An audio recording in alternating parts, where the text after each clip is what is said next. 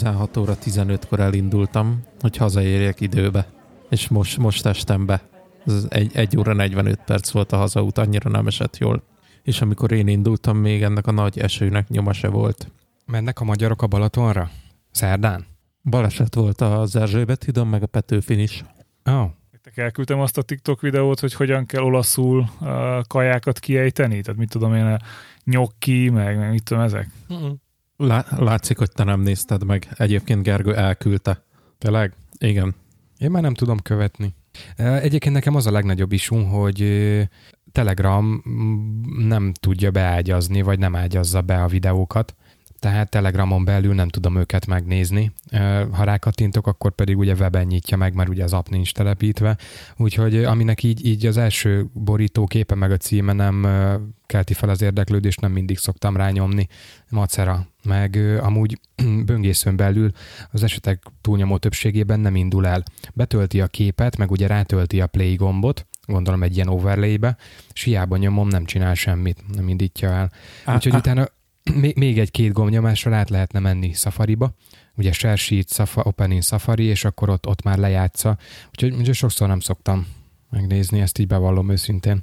Ti használtok egyébként ilyen kameratakarút? Tehát ez a laptopon a kamerát eltakaró dolgot? Gyárilag van a laptopom, úgyhogy nekem igen, jellemzően be van kapcsolva, mert képzeljétek el, hogy van egy ilyen fura hiba a céges laptopommal, hogy bármilyen headsetet dugok bele, ilyen hagyományos jack dugósat, én tök jól hallok, viszont engem borzasztó halkan hallani, tehát rendszer szinten is, ugye Windowsban vannak ezek a beépített kis csúszkák, amik mutatják, hogy mennyire hangosan beszélsz, meg nyilván a Skype-ba sem hallanak, és egyszerűen nem tudok rajta változtatni, úgyhogy leszoktam róla, hogy a laptopról Skype-olok, jellemzően azt csinálom, hogy vagy tabletről, vagy telefonról megy a Skype, közben a laptopon meg tudom csinálni a dolgomat. Úgyhogy nekem defaultba el van takarva, van egy ilyen pici kis pöcök a kamera fölött, azt elhúzom, akkor letakarja. Bence, nálad? Nekem ugye egy 2017-es MacBook Pro-m van, és arra nem lehet ilyet tenni, mert az annyira passzentosan csukódik, hogyha ráraknám, akkor elállna a kijelző, amikor összecsukom. Hát de miért? Olyan vastag a szikszalag? A duct tape? Nem, én most, Antenna azt kérdezte, hogy van-e ilyen elhúzhatós kameratakarunk. Igen, egyébként pont, hogy Antennától egyszer kaptunk is. Ajcsiba. Ilyen rárakhatósat. Hát meg a Phase One-os előadáson is kaptunk, és nekem a cégesen az van speciál. Nem tudom, nekem a 2017-es MacBookon a céges ilyen eltakaró az teljesen jól fedi, és össze is csukodik a laptop. Lehet, hogy eláll valamennyivel, de nem szoktam nézni, de beteszem a táskába, akkor összecsukodik rendesen, összenyomódik. Elállási joga van. Viszont azért kérdem tőletek, mert hogy a gyári beépítetnél ott lehet, hogy nem gond ez, viszont az Apple esetén, ugye ott a kamera környékén van a fényérzékelő is, és arra állított be a kijelző fényerőt, hogy akkor majd automatikusan a környezet fényerőjéhez képest állítsa magát, akkor amikor elhúzom ezt a kis kameratakorót, akkor elkezdi úgy érzékelni, hogy sötét van és éjszaka, és ezáltal elkezdi a fényerőt lehúzni.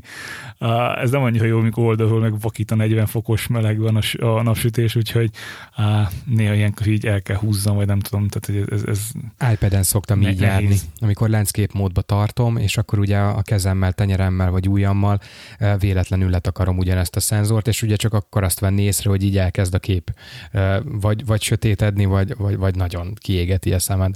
Nem tudom, gondolkodtam rá, hogy teszek rá valami duct tape-et, de aztán nem, elvetettem az egészet. Egyrészt a duct tape az kitakarna a képernyő feléig, mert kurva vastag. Másrésztről nem érdekel annyira a téma, hogy foglalkozzak vele. Ez a legkisebb security issue szerintem, amit csinálok. Hát ez nem security issue, az inkább privacy issue. Tehát hogyha azt nézzük, akkor ne nézegessenek véletlenül se. Ez inkább erre van. Nem tudom, mi történt a hűgével, de most már másodszor voltam arra felé, hogy így nincs nyitva. Tehát jelenleg azt hittem, hogy biztos valami olyan időpontba mentem, ami már nem megfelelő, vagy ami nem nyitvatartási idő, tehát 6 óra, 7 óra környéke. Viszont most így voltam napközben is valamelyik nap, és teljesen ilyen élettelenség van, mintha bezártak volna. Nem is követtem, hogy így a Covid kezdete óta ők hogy reagáltak, hogy ők bezártak, és így részlegesen sem nyitottak újra, mint a többi kávézó. Már fogalmam sincs tényleg. Nem, én náluk nem láttam. Ahova szoktam járni, a TP-be, ott abszolút nyitva vannak, újra ki lehet ülni, kitettek ilyen kis asztalkákat. A Dorádóba szoktam menni, ott is, hát ott volt lezárás, vagy bezárás, és ilyen részleges kinyitás, vagy alkalomattán kinyitottak, most teljesen nyitva vannak. Illetve Budaiba szoktam járni, néha Flóba, és így, tehát most úgy tűnik, mintha ott lement volna ez a lezárási hullám, és mindenki elkezdett úgy a kávézóba járkálni, úgyhogy hát bízom benne, hogy a hűge is kinyit, és hogy idén lesz fagyijuk.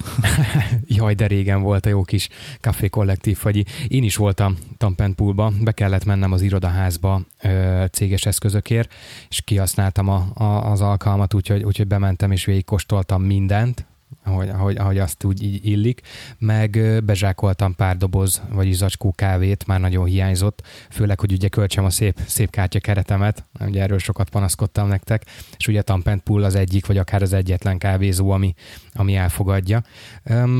Ismeretlen barista volt, valószínűleg a Váci utcai, vagy a nagy Tampentpoolból segít be. Őt nem ismertem, úgyhogy ez a szokásos kis barista vendég small talk elmaradt, mert úgy kis magának valónak tűnt, megcsinálta a feladatát, de tényleg tök jó, hogy újra ki lehet ülni a Tampentpool elé, főleg azért, mert a régi dizájnjukkal, meg a régi bútorokkal egyébként nekik alapból volt kinti kicsi asztal két székkel, csak nem tudom, egyszer egy ilyen barista beszélgetésben említették, hogy ott a kerület nem nagyon engedi, vagy engedte nekik, hogy a kávézó elé kipakoljanak, úgyhogy ezt megszüntették, de szerintem tök jó abba a kis utcába ott kint ülni, és kávét szürcsölni. Egyébként én se smalltalkoltam volna veled. Szóval bemész és megkóstolsz mindent, végignyaltad az asztalokat, az új baristát, megrágtad a kakaós csigákat. Hát akar a fene beszélgetni. Én mondjuk jó. Utoljára veletek voltam kávézóba, előttenek hónapokig sehol. Ugye most, hogy voltunk a Madalba, nekem ott azért van egy elég rossz élményem a Jászai mellett lévő Madarról. Most se érzem azt úgy, hogy újra így kávézóba kéne járnom, így valahogy nincs meg az inger. Lehet, hogy máshova kéne mennem, ahol olyan arcok dolgoznak, akiket ismerek, mint olyan a Dorádóba, vagy By Beans-be, vagy Flóba, vagy Budai 4-be, vagy akármi. Nekem nagyon hiányzik, és ugye nekem még mindig úgy körvonalazódik így a közeljövő, hogy nem fogok tartósan visszamenni az irodába, tehát itthon fogok dolgozni, és erről nekem így a régi vidéki életem jutott eszembe, amikor ugye nyilván otthon töltöm az idő nagy részét a faluban, és ha valamit el szeretnék intézni, az egy külön program, hogy bemegyek a városba. Ugye az én esetemben ugye ez Veszprém volt régen, és most is egy ilyen kicsit érzésem van itt az agglomerációban, hogy a 8 órás munkaidőmet itthon töltöm, és hogyha valamit szeretnék, akár például csak egy analóg filmet leadni hívásra, ugye az nem olyan, mint mondjuk fél évvel ezelőtt, hogy útba esik munkába, vagy két megállóval tovább megyek a villamoson, és leadom, és utána jövök haza, hanem erre most nekem időt kell szánni, és ez egy program, amit úgy meg kell tervezni, hogy oké, akkor holnap 5-kor végzek, az 5:25-ös buszra felszállok, és akkor elmegyek leadni a filmet. És ez egy kicsit ilyen rossz érzés, én ezt nem nagyon szeretném hosszú távon, úgyhogy továbbra is próbálom azt elérni, hogy ha majd vissza lehet költözni az irodába, akkor egy ilyen két laki életet, tehát hogy az időm nagy részét mondjuk heti 3 napot itthon, 2-t pedig bent, mert akkor így a munkába menet, jövet, vagy akár egy ebédszünetbe el tudom intézni ezeket az elintézendőket, hát meg nyilván a kávézók. Mert most csak ugye a legközelebbi kávézó ugye az Major Budaörsön, oda pedig azért a nyitvatartása miatt csak hétvégén tudok átugrani. Mondjuk vidékiként a home office egy 9-to-5 munkával, tehát az a 9-től 5-ig tartó munkával, vagy akár 8-tól 4-ig elég gyilkos, hiszen utána kéne be egyre bármit csinálni Pesten, és akkor meg eléggé bezárt már minden, szóval én viszonylag könnyen vagyok ezzel, mert ha vége is a munkaidőmnek, akkor így még mindig van nagyjából 2-3 múlvám, hogy itt elintézek mindent, vagy körbemászkáljam Pestet, vagy nem tudom. Meg azért munkaidőn belül is, nem? Tehát most azért egy ebédszünetbe leugrani és eltekerni 20 perc oda, 20 perc vissza, az azért még mindig nincs egy órás kimaradás. Nekem ugye ez jóval hosszabb. 40 perc be, 40 vissza. És akkor még nem. Ráadásul nekem a munkaköröm is sok esetben megengedi, hogy azért ilyen neonomádkodjak, hogy beülök egy kávézóba a laptopommal és dolgozok, vagy akár, mit tudom én, egy partba tudok olyan meetingeket letudni, amihez nem kell laptop, tehát ahol igazából egy jegyzetfüzet elég, és tudok beszélni a kollégákkal. Bár nyilván ezt mostanában ugye az özönvíz idején nem élem, tehát hogy nagyon megnézem, hogy hova megyek, és milyen eszközökkel, tekintve olyan esőzések vannak, hogy nem kockáztatnám azt, hogy beázik mindenem. Kapott is eleső, nem is olyan rég, tehát amikor hétvégén volt az a nagyon nagy vihar, akkor mi elindultunk Cseperre biciklivel, és nagyjából ott a Bálna környékén álltunk meg, sőt nem is, tovább voltunk, mert a Hév mellett voltunk, és így néztük a felhőket, hogy hát biztos, hogy tovább kéne nekünk menni, és akkor elnéztünk hátrafele, ott még feketébb felhők, na most akkor mi legyen, de menjünk vissza az esőbe, vagy meneküljünk az eső elől, és tekerünk tovább előre. De alapvetően az volt, hogy elindultunk vissza, és nagyjából ilyen 100 méterre a bejáratunktól kapott el, vagy indult el úgy az eső, hogy az elég volt ahhoz, hogy teljesen vizesre ázzunk. Pedig úgy pont volt egy ilyen kedvünk, hogy na, akkor Csepel-szigetet biciklizzük meg. Elvileg ugye de van bicikliút is végig, meg én nagyon szeretek a Csepel művekben fotózni, és eltettem szépen a Vivitát a befűzött ektárral, hát ha lehet valami jó kis fényeket vagy színeket elkapni, hát nem igazán jutottunk el oda, úgyhogy ezt át kell időzíteni, de igen, tehát hogy ez a vidéki élet, ez nekem is középiskola alatt megvolt, bár mondjuk nekem is Veszprém volt ilyenkor a város, ahova bementem. Aha. De az egy ilyen mindennapos dolog volt. Tehát én mondjuk egyrészt oda jártam középsuliba, mondjuk te is, csak kicsit később, ráadásul ugyanabba. De mindegy, tehát, hogy nekem ez egy mindennapos dolog volt, hogy isi után még bent mászkáltunk a városba a sulitáskával, így a hátunkon, vagy hazajöttünk előbb, és utána mentünk vissza, de nekem szinte minden nap volt olyan, hogy akkor bementünk Veszprémbe, és ez nem volt egy ilyen kifejezett happening, hanem alapvetően szívesen gyalogoltunk, és nagyon sokat gyalogoltunk lakótelepeken, meg hát nyilván csajoztunk, meg ökölködtünk. Most a csajozás alatt azt kell érteni, hogy felkerestük a hölgyismerőseinket, és beköszöntünk, és tovább mentünk, és ez már óriási csajozás volt annak idején, tehát hogy nyilván nem. De aztán volt olyan is, hogy péntek este dumáltunk úgy, hogy a csaj az ablakába, mi meg az ablak előtt így srácok, meg hát ott kint is voltak lányok, ez egy haveri társaság, és másik ablakból kikönyökölt Fater, hogy nem vagytok még álmosak, és nem, mi még nem, de én meg igen, úgyhogy húzás haza, tehát, hogy, de nem volt soha ez a nagyon cringy vagy kellemetlen jelenség, tehát én nagyon szolid 10 éves voltam, és nagyon udvarias fiú. Meg ugye én akkoriban versenytáncoltam, tehát hogy így a táncpartnereimmel, tehát edzés után vagy tánc után hazakísértük őket, meg nem hagytuk őket így a lakótelepi sutyóknál bolyongani, és hát ebből alakultak érdekes sztorik, meg hát ebből jöttek a kedvenc kajáim is akkoriban, tehát bementünk Veszprémbe péntek délután, megvettünk 10 kiflit, meg 2 doboz tejfölt, és akkor a Kossuth utcán azt elnyomogtuk. Tehát ezek lókosztos, nem tudom, kaják, viszont ez nekem az ipari fölötti kocsmában mi volt a neve a kocsmának? Ez nekem azóta is megvan amúgy, tehát nagyon sokszor kap el a vágy, hogy egy frissen sütött kifli, amit előtte én csináltam meg, és finom tejföl, azt nem én csináltam, de ugye ez nekem mai napig ilyen élménykaja, tehát hogy felírja bármilyen kulináris élménnyel.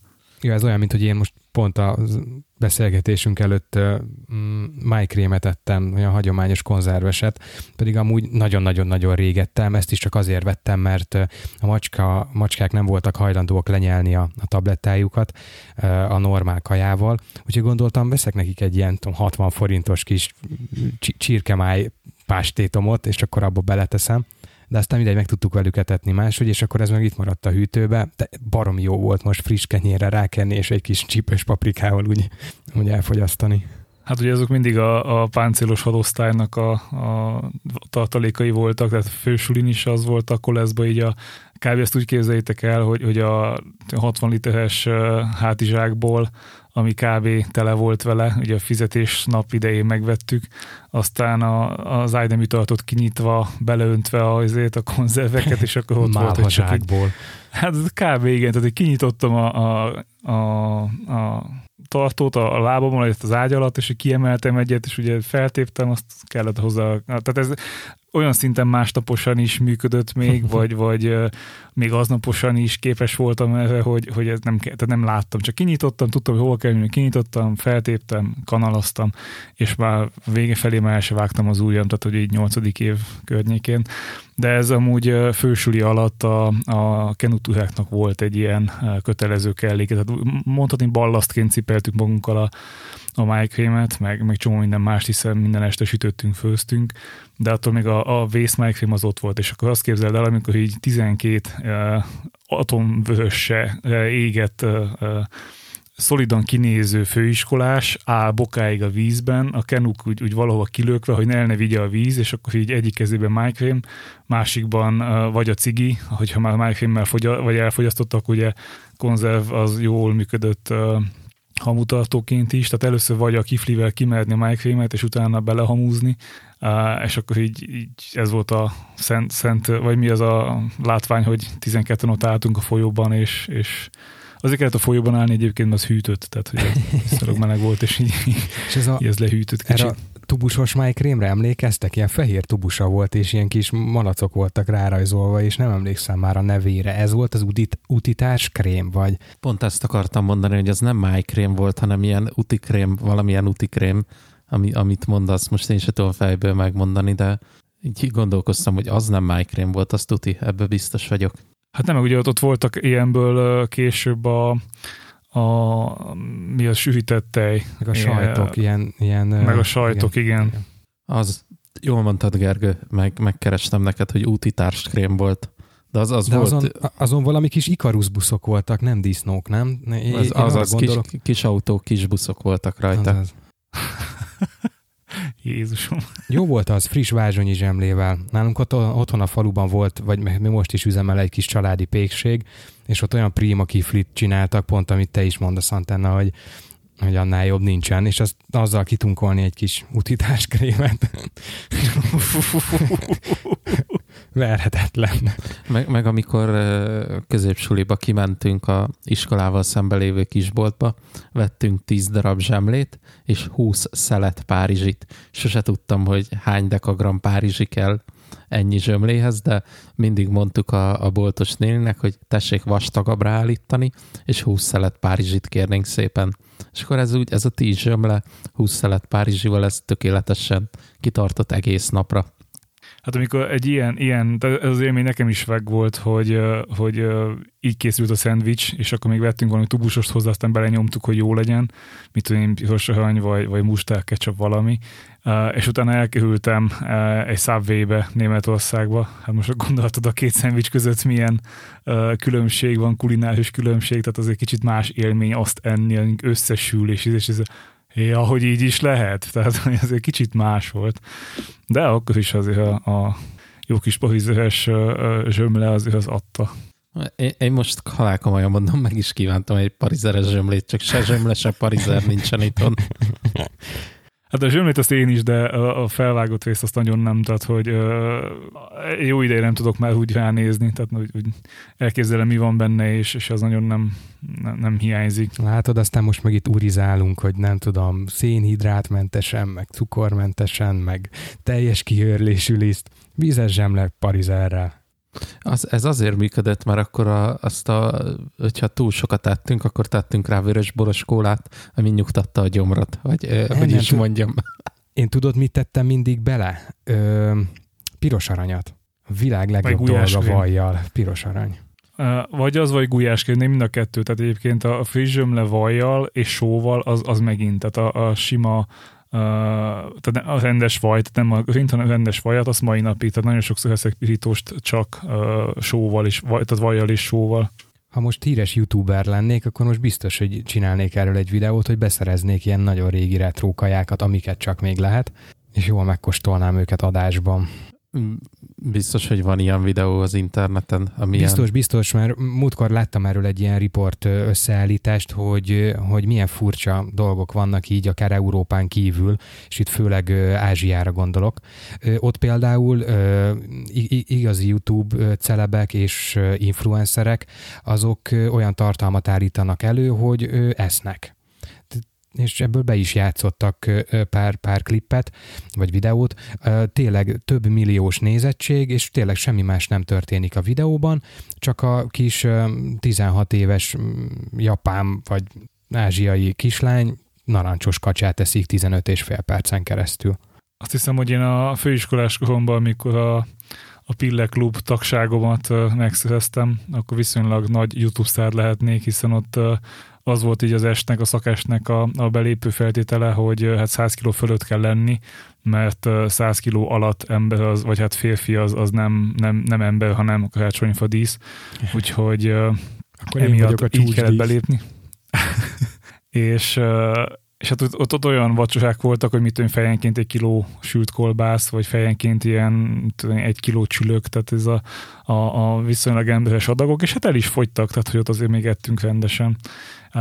Hát most már azért nem biztos, hogy így szívesen visszagondolnék, hogy meg kéne ennem 1 kiló húst így nyersen, tehát biztos, hogy másnap nem lennék jól.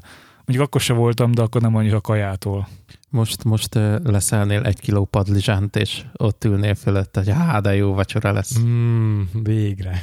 Hát figyelj, nekem egy ilyen erdélyi receptem és élményem, hogy mamámékkal folyamatosan sütöttük, tehát mindig volt ilyen eltevős padlizsán, meg zakuszka, meg ilyesmi, és nekem nagy fájdalom az, hogy nem tudom most rendesen sütni. Tehát ez eléggé füstöl, eléggé kormány, tehát azt grillezni lenne jó, kint szabadban, mert akkor az nem, vagy hát én vaslapon megsütni. És amikor még kísérleteztem vele, akkor mindig ki volt nevezve egy ilyen, hát valamilyen sütő, vagy valamilyen ilyen tepsi, amiben csak a padlizsán sütöttem, mert szét volt már kormolva.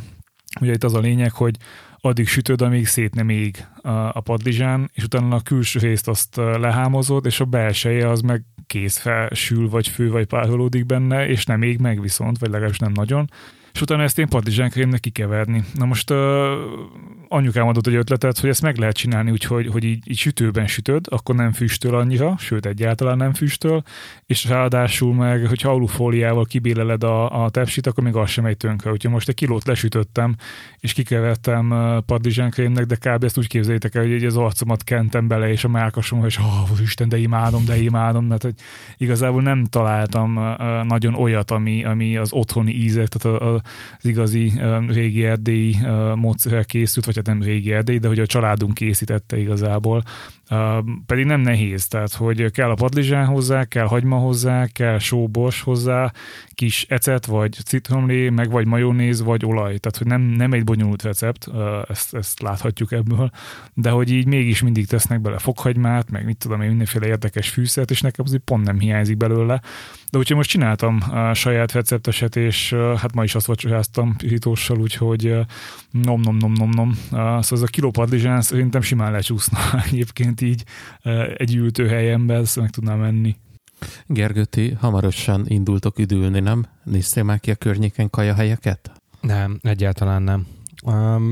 Kivételesen most olyan szállodába megyünk, ahol reggelit és vacsorát is kértünk, meg hát benne van a csomagban, ugye ez azért ránk nem jellemző. A reggelit is nagyon ritkán választjuk a szálláshelyeinken, most viszont így reggeli vacsorát beixeltük, úgyhogy elméletileg nem kell ezzel foglalkoznunk. Úgyhogy napközben, ha jó idő van, akkor túrázunk, meg kirándulunk környéken, és akkor nyilván viszünk magunkkal valahonnan szendvicsbevalót.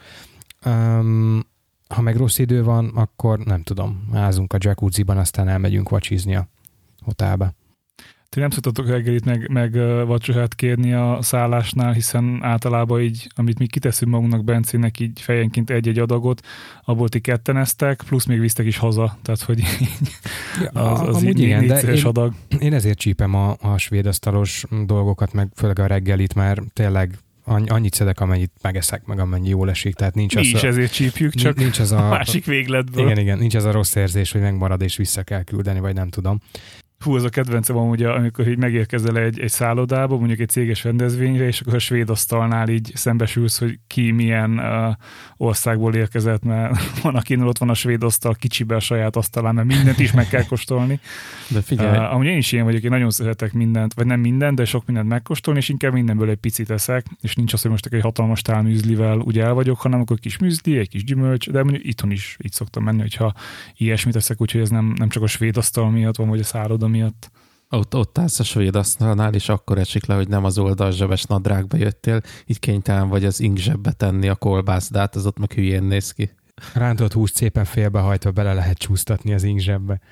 Öregapámat Isten nyugosztalja az, hogyha elmentünk valahova étterembe, ugye a háború alatt nőtt föl.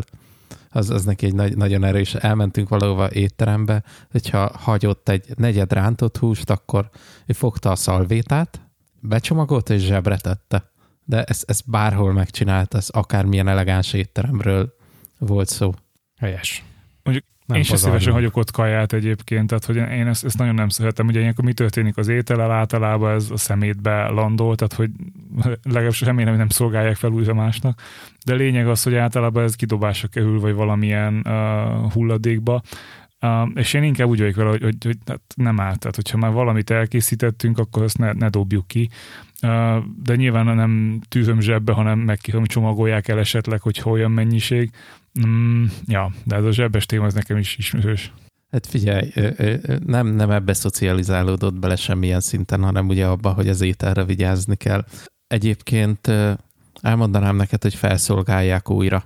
Amikor kisdiák koromban ilyen gyerektáborokat még csinált anyukám, és mi is ott voltunk értelemszerűen, akkor mi rendszeresen beleborítottunk egy ilyen sószórónyi borsot a levesbe, és akkor ugye azt visszaküldtük, hogy köszönjük szépen, elég volt. A bors ugye leült az aljára, a konyhásnéni csak rámerte a következőt, és akkor nagyon-nagyon hamar kiderült az, hogy melyik másik asztalhoz szolgálták föl ugyanazt a levest, ami már járt nálunk. Az a baj, hogy ezt egy héten csak egyszer lehetett eljátszani, mert aztán basztak ki minket az étkezőből, úgyhogy lábunk az nem, hogy a földet nem érte, de... Pazaroltad a borsot, a drága borsot. Azaz. Egyébként ez a gyerektáborozásos témában nekem mindig a legutolsó ilyen jellegű táborom jut eszembe, ez a Semmeci diáknapok volt Tatán, vagy Tata környékén, és ugye ott van a Gánti bauxit bánya, ahonnan, valami szerintem egy nagyon,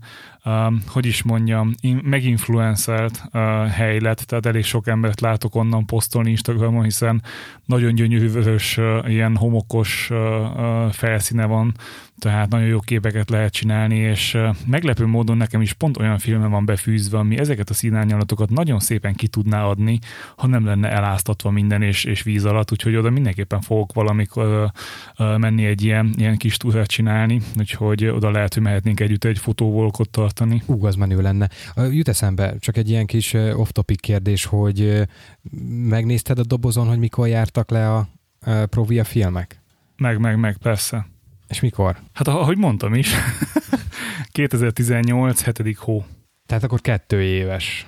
Hát nagyjából 2 éves, jaj, vagy 2 éve járt le, jobban mondva. Menő, kösz.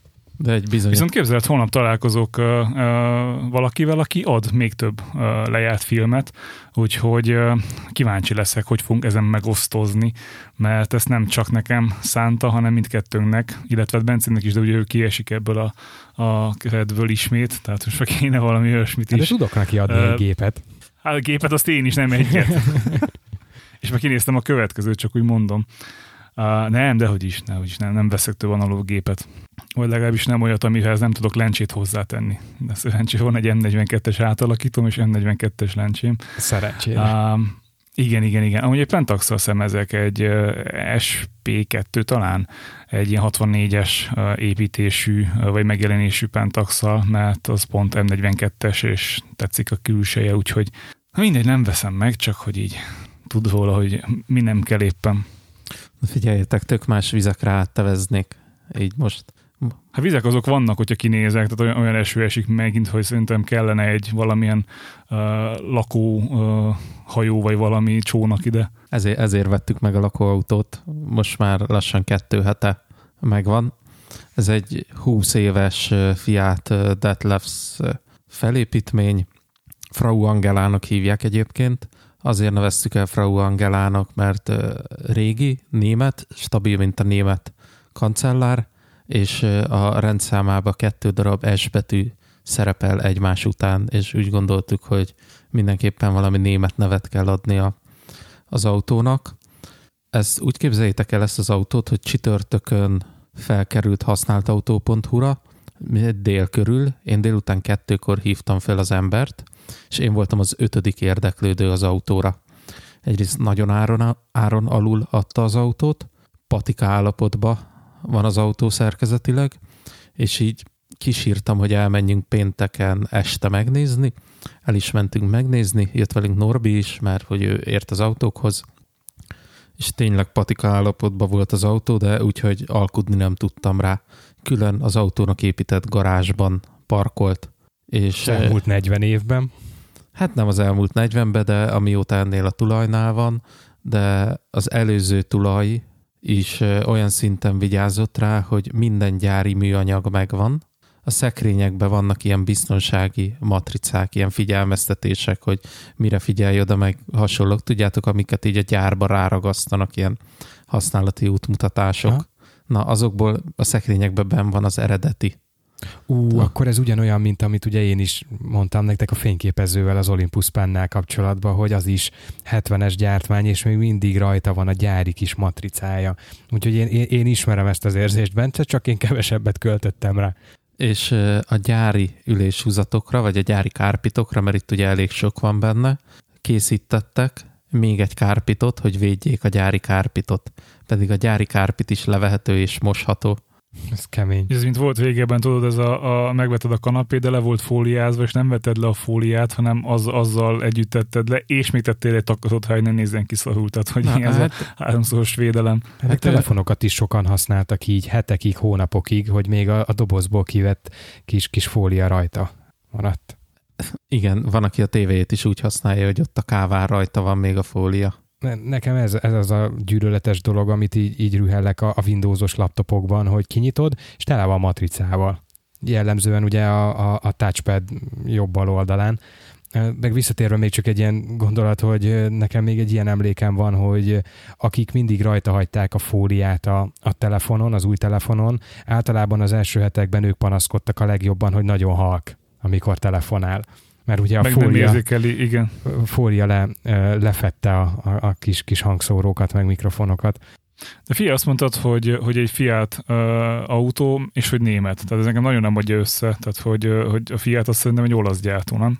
Az autó olasz, de Németországba épült rá a felépítmény, mert a Fiattól ez a Detlefs gyár, ez csak megvette az alvázat, és ő felépítette rá a saját autóját. Szóval, hogy igazából német az autó. Értetek, lakóautóknál ez úgy működik, hogy van egy alap, ilyen basic valami, és arra meg van egy másik cég, aki ráépíti ezt a lakó részt, vagy kabint. Csak erősítették a német-olasz barátságot. Erre azért már volt példa. A történelem során a tengelyhatalmaknak neveztük őket emlékeim szerint. Igen, jellemzően így csinálják, hogy van egy nagyon basic autó, és azt egy másik cég, aki lakóautóépítésre szakosodott, átépíti a lakóautóvá. Majd van olyan, ahol a fülkét is teljesen átépítik, vagy meg se ismered az autót, mert teljesen új külsőt kap. Van, hogy a fülke az nagyrészt megmarad, és a többi kerül rá, meg van olyan, amikor ilyen furgonból építenek lakóautót, akkor a külseje lényegében ugyanolyan marad, mint hogyha furgon lenne. Mi egy olyat vettünk, úgynevezett alkóvos, hogy a fülke fölött van egy ilyen nagy dupla vagy egy francia ágy, lent meg még 4 darab alvóhelyet ki lehet alakítani, és akkor van egy fürdőszoba, meg van egy ilyen kisebb ilyen főző sarokrész. Az volt a cél, hogy olyan legyen az autó, hogy ahova leűz asztalhoz, amellett legyen egy ilyen kanapé végül is, mert hogyha többen megyünk valahova, mi viszonylag gyakran járunk úgy, hogy többen megyünk valahova, akkor az egész csapat össze tudjon ülni egy helyre, hogyha rossz idő van, vagy ilyesmi. Illetve ott kényelmesen el lehet férni, mert ezeknek normális a méretű a belseje is, nincsen nagyon zsúfolva. És ezzel úgy lehet haladni forgalomba, hogy te vezetsz, én meg mondjuk hátul a kanapén ülök vagy fekszek, tehát hogy nincs biztonsági jövem. A Kressz azt mondja, hogy csak olyan helyen lehet utazni, ahol biztonsági övvel, gyárilag kialakított biztonsági övvel tudod magadat rögzíteni. Magyarul menet közben nem fetrenghetsz a kanapén, meg ülhetsz, de az asztalnál lévő székeknél van biztonsági öv kialakítás, mert az a forgalmi szerint egyébként 6 személyes autó. Bence, ez mennyi idő lenne a WC-be egy biztonsági üvet felszerelni? Mert igazából ez lenne az ideális nekünk, hogy kéne még egy dohányzós a végébe, és akkor megállás nélkül tudnánk menni Koppenhágáig, úgyhogy Gergőnek nem lenne gond az, hogy WC-re kell menni, amúgy mindig megálltunk pisilni, meg dohányozni. Tehát ezt a kettőt meg tudjuk oldani, akkor egy seggel le tudunk utazni bárhova. Szerintem olyan 10 perc alatt összehozom. Nem, egy spanifert oda vezetek. Duct tape-el? Aztán azt mindenki, a melkasán mindenki így összespaniferezze magát, amikor leül. Milyen feltételekkel vezethető, milyen jogosítvány kell egyébként hozzá? Mert ugye azért Koppenhágába cserélgettük, váltogattuk egymást. Nem tudom, itt is meg lehetne ezt csinálni, vagy ez valami speciális igényel? Nem, ez sima B-kategóriás jogosítvánnyal vezethető. Önsúlyába 2800 kg egyébként az autó, és 3400 lehet a maximális tömege. Úgyhogy sima ilyen úrvezetői, ami nektek is van, azzal lehet vezetni. Annyi, hogy azért nagy az autó. Szóval, hogy másként mozog, mint a Fiat Cinquecento, de nagyon szépen megy. Egy 2.8-as köradagolós dízel van benne, ez a 121 pár lóerős, és ez a 90-100 körüli tempóban nagyon szépen mozgatja az autót, és kellemes is ezzel a tempóval menni vele. Nem, mivel nagy a kaszni, azért már nem lenne jó sokkal gyorsabban haladni. Én nem voltam még, vagy nem ültem még ilyen autóba, és így el nem tudom képzelni, hogy milyen lehet az, hogy mondjuk 100-zal megyünk az autópályán, de én hátul ülök az asztal mellett egy kényelmes, nem tudom, fotelszerűségben, és közben kávét szürcsölök, és nem tudom, kártyázunk, vagy ilyesmi. Tehát így hihetetlen jó, nem tudom elképzelni. De akkor miért nem mondod azt, hogy viszel egy kört? Akkor... Az azért mégsem ugyanaz, mint hogyha tényleg valójában elmegyünk valahova, de abszolút érdekel, szerintem ez egy tök jó dolog lehet. Egyrészt, másrészt abban az autóban több ágy is van, tehát ez a kérdés nem annyira biztonságos, hiszen bármikor behúzolhatod az ágyadba. Egyébként volt egy kis szerelnivaló az autón, ugye az ilyen kötelező dolgokat, hogy vezérlés, szűrők, folyadékok, stb. Azt mindent automatikusan lecseréltük.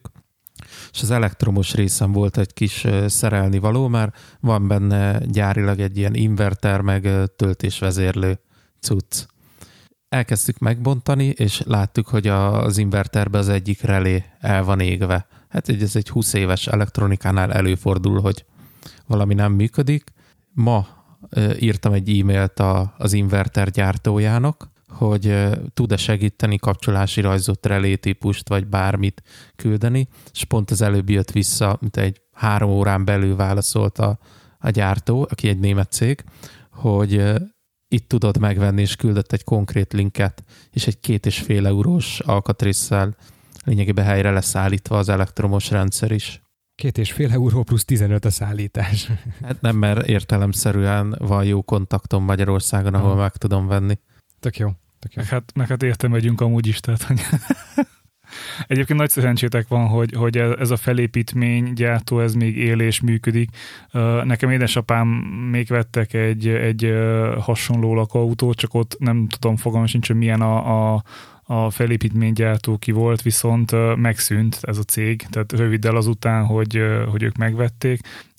Megszűntek, és ezáltal hát bármi, amit kell hozzávenni, ugye az nem nagyon létezik. Tehát, hogyha még az aftermarketen megkapod, akkor oké, de nincs az, hogy ez a cég még egy élő dolog, és ezáltal bármihez hozzájutsz, viszont ezeknek én azt hallottam, hogy elég jó úgymond a kiszolgálása, tekintve, hogy az ilyen vevők azért elég elégedettek szoktak, vagy kell, hogy legyenek, hiszen sok esetben ebben élnek. Tehát ez nem olyan autó, hogy mész vele, mit tudom én, 6-8 órát ott hagyod, és akkor köszi, hanem ebben sok esetben hetekig lakhatsz. Életvitelszerűen.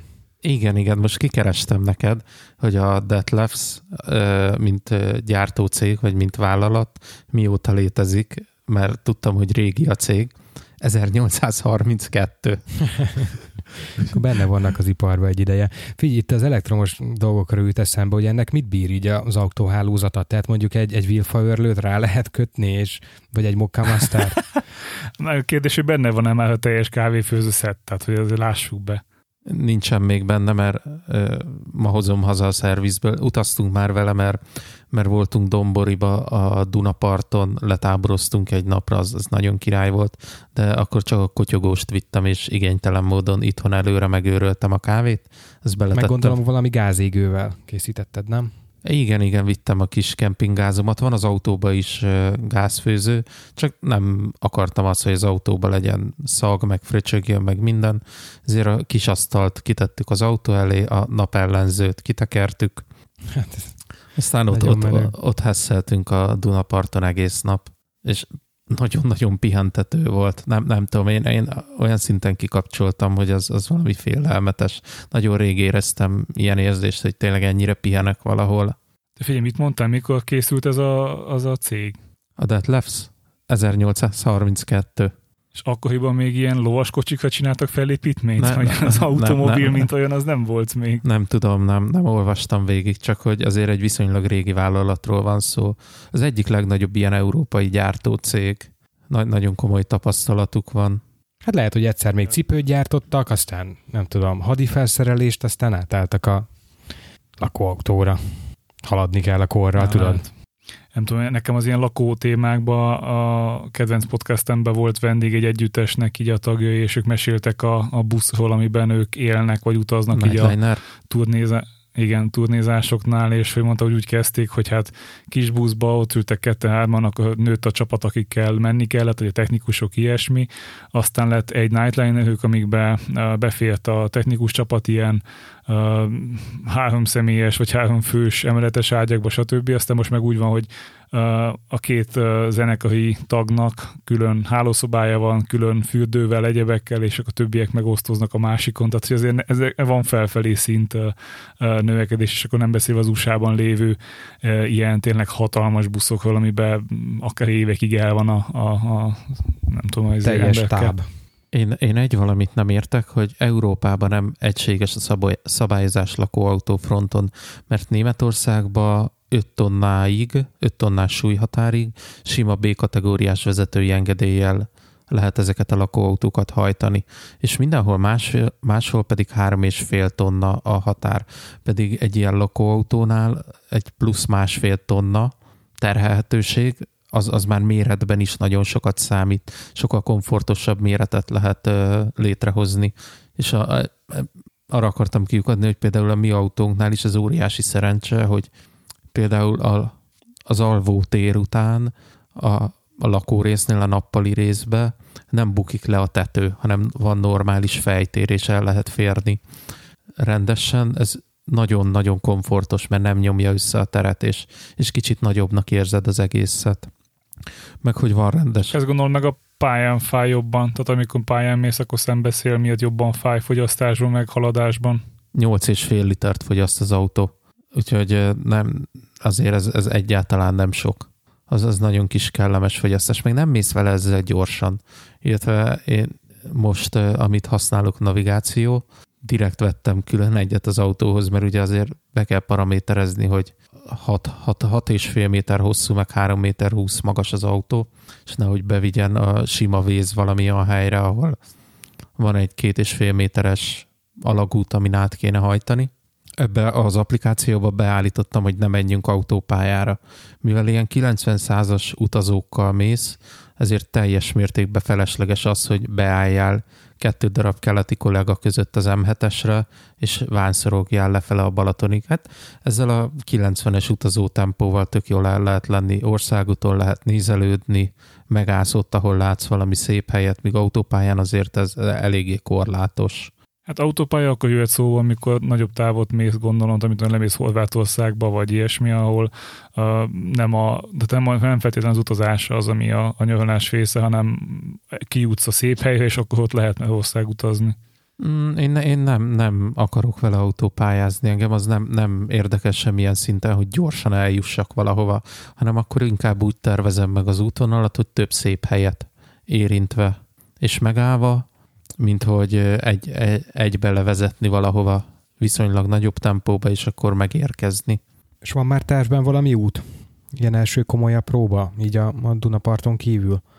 Még egyelőre nem, mert én még nem tudok szabadságot kivenni még egy pár hétig, úgyhogy ezt sajnos nem tudtam betervezni. Hát meg mi ugyanazt fogjuk csinálni valószínűleg, mint tavaly, hogy szeptember 1.-2. hetébe megyünk el majd egy ilyen hosszabb szabira, addig meg ilyen 1-2 napos itthoni belföldi utak, vagy Szlovákiába, vagy Ausztriába.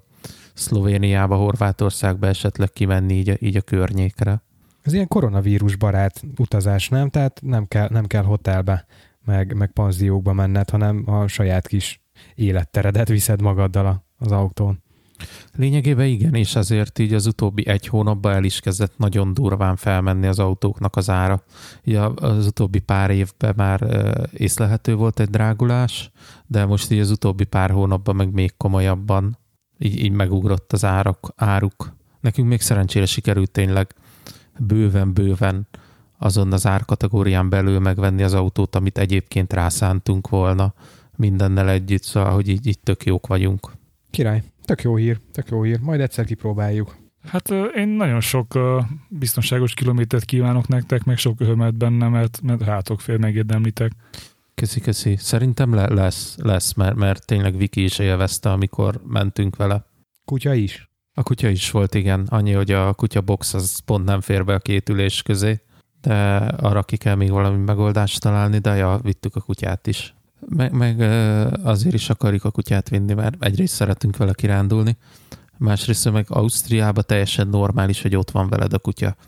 Simán beülhetsz vele étterembe, mehetsz vele plázába, bemehetsz vele a boltba vásárolni, senki nem fog kinézni. Egyrésztről normálisan nevelt a kutyánk, mert foglalkozva van vele, másrésztről mondjuk Ausztriában tök nagy kultúrája van ennek, hogy az ember a házi állatával együtt utazik.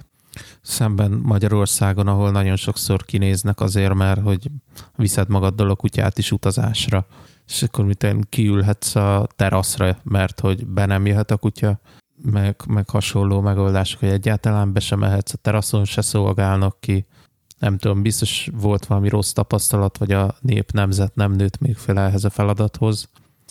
Nem tudom. Ami furcsa, hogy apukám mégis azt mondták, hogy a kutya az így kötelező kelléke a lakóautózásnak, tehát ők is mindig úgy mennek, hogy fél feleség és a kutya, tehát hogy ez ilyen hármasba tolják. A két gyerek az már nagyon nem kompatibilis, tehát most ilyen 30-hoz közel már nem biztos, hogy a szülőkkel akarnak lakóautózni, főleg úgy, hogy ők is olyan magasak, mint én, meg apám is, tehát hogy azért viszonylag magas család vagyunk így a 2 méterhez közel, de ők mindig azt mesélték, hogy olyan szinten kedves, lelkes és segítőkész, akár még nemzetközi téren is a lakóautós közösség, tehát nagyon sokszor volt olyan, hogy pihenőbe egymást segítették ki, mit tudom, egyik elakadt, akkor a másik így húzta, vonta, és akkor 7-8 család odaállt, és akkor tolták így a dolgokat, tehát hogy ez ilyen, szerintem egy tök jó élményt adhat ez a közösségbetartozás, még akkor is, hogyha nem feltétlen keresed ezt, tehát hogyha szívesen utazol egyedül, vagy hát a saját kis közösségeddel, de azért jó lehet az a tudat, hogy ha baj van, és eljön melletted a lakóautós, akkor valószínűleg segíteni fog.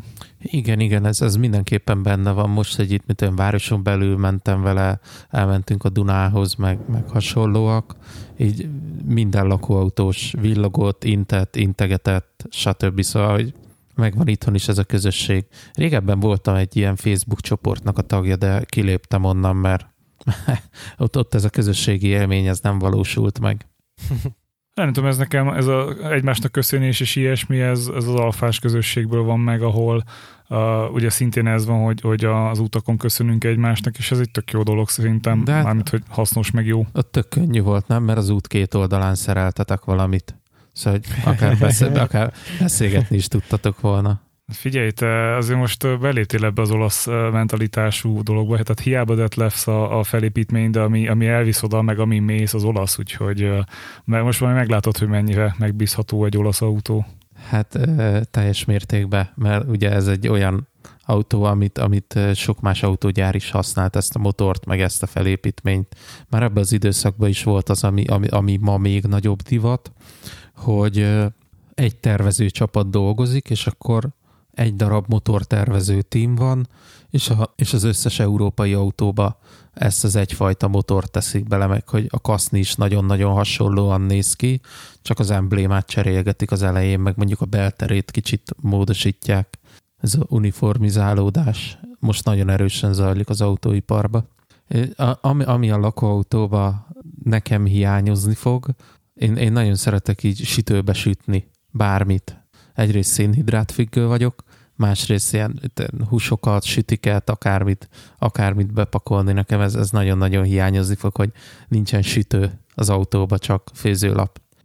Figyelj, olasz motor van benne, tehát azért az fel tud főni, és akkor bedobod a húst a blokkra, és megsül. De hogy jól mondod ezt a süti témát, mert elég nagy válságban vagyok.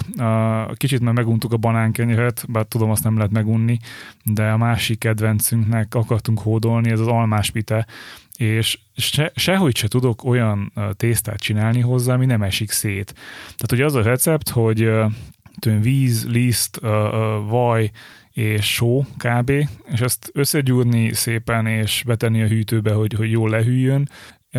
Ez működik ez a rész, tehát összeáll szépen, beteszem a hűtőbe, lehűl, és amikor meg az van, hogy ki kell nyújtani, hogy a pite sütőbe az aljára is, meg utána a tetejére is rátegyem, akkor így nem tudom szétnyújtani, mert egyszerűen úgy morzsolódik szét, hogy hihetetlen. Tehát nem tudok egy ilyen fél centi vastag tésztát csinálni, mert egyszerűen szétesik, és a végén meg olyan idegbe vagyok, hogy így csak rádobálom a tetejét.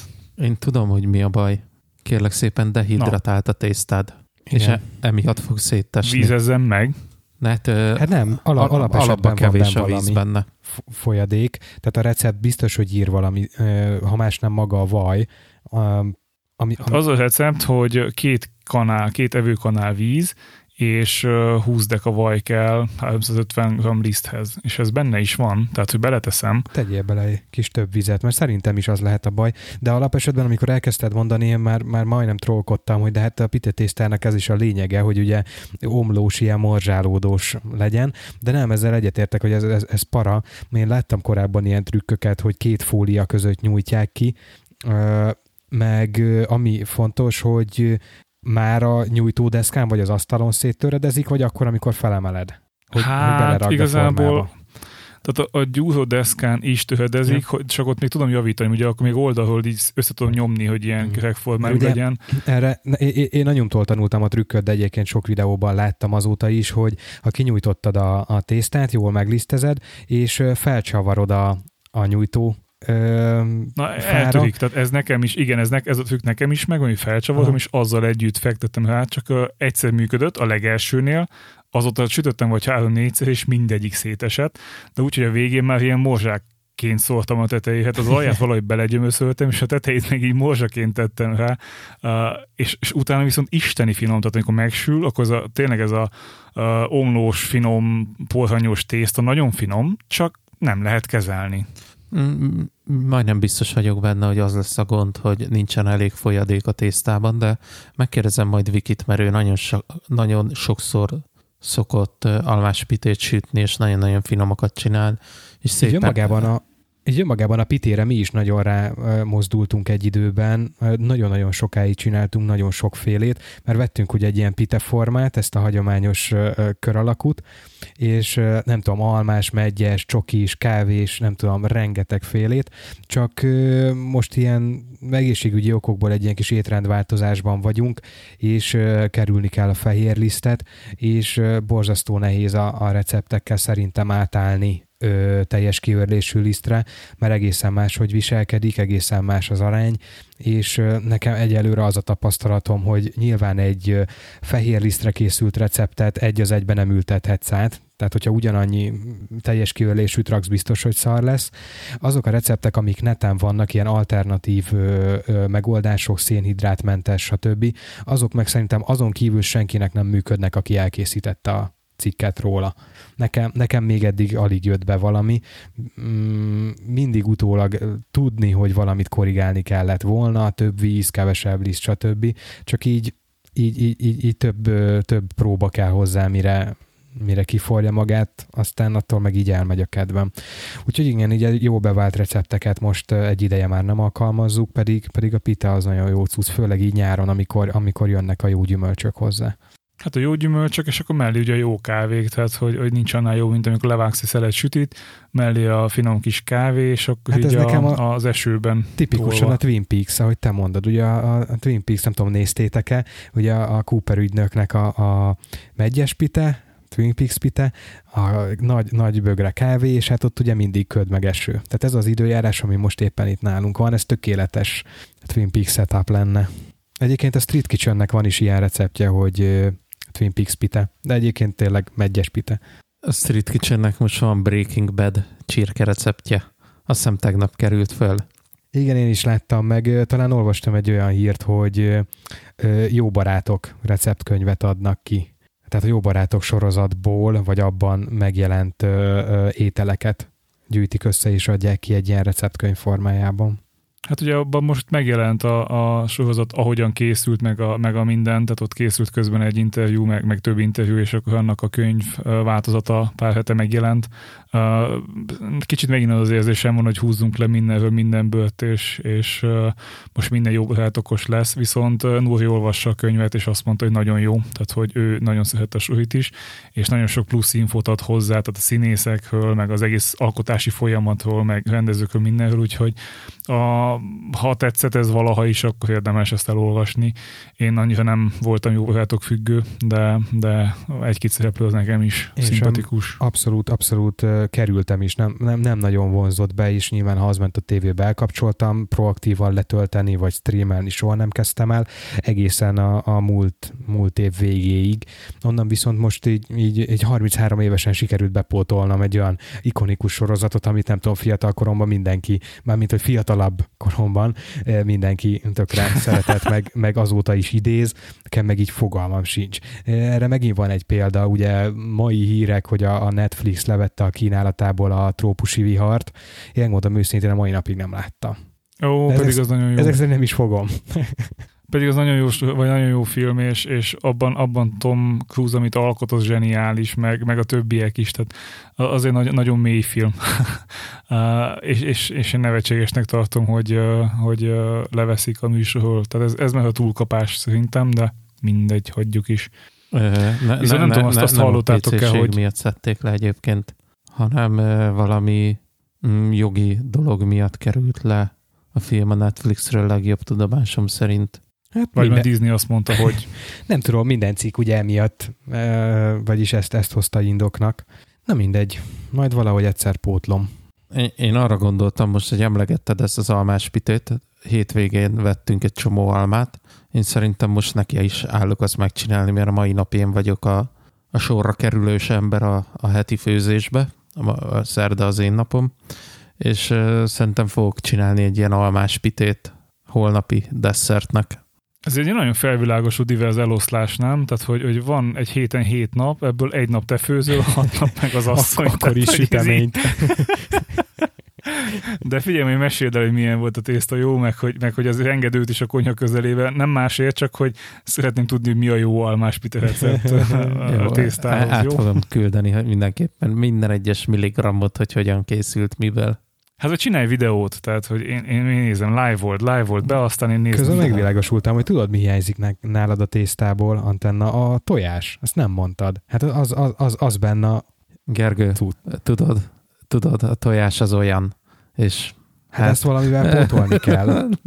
Tehát nyilván annak... Amúgy ez egy nőklapjás recept, vagy feminás. Nem azért, de ez dobta be hát először, és nincs benne tojás. Én is csodálkoztam, tehát, hogy nekem is furcsa volt, hogy legalább egy tojás elkezdett, én is tennék bele. Minden ilyen alternatív recept szar, nem működnek. Csak annak működik, aki megírta. De neki se hiszem el, hogy működik. Tuti, hogy igaziról csinálta a képet. Nem ilyen mentes. Na mindegy. Az a lényeg, hogy ha mentes sütemény, akkor Budaörsön találtunk egy tök jó cukrászdát, teljesen mindenmentes süteményeket csinálnak. Basszus, akartam mondani a nevét, de elfelejtettem. Nem messze van a Majortól, ez a lényeg. Sovány Vígaz, megvan, ez a neve, Sovány Vígaz. Hát azt én nem ismerem. Léptem főzni. Na, szevasztok. Cse-cse.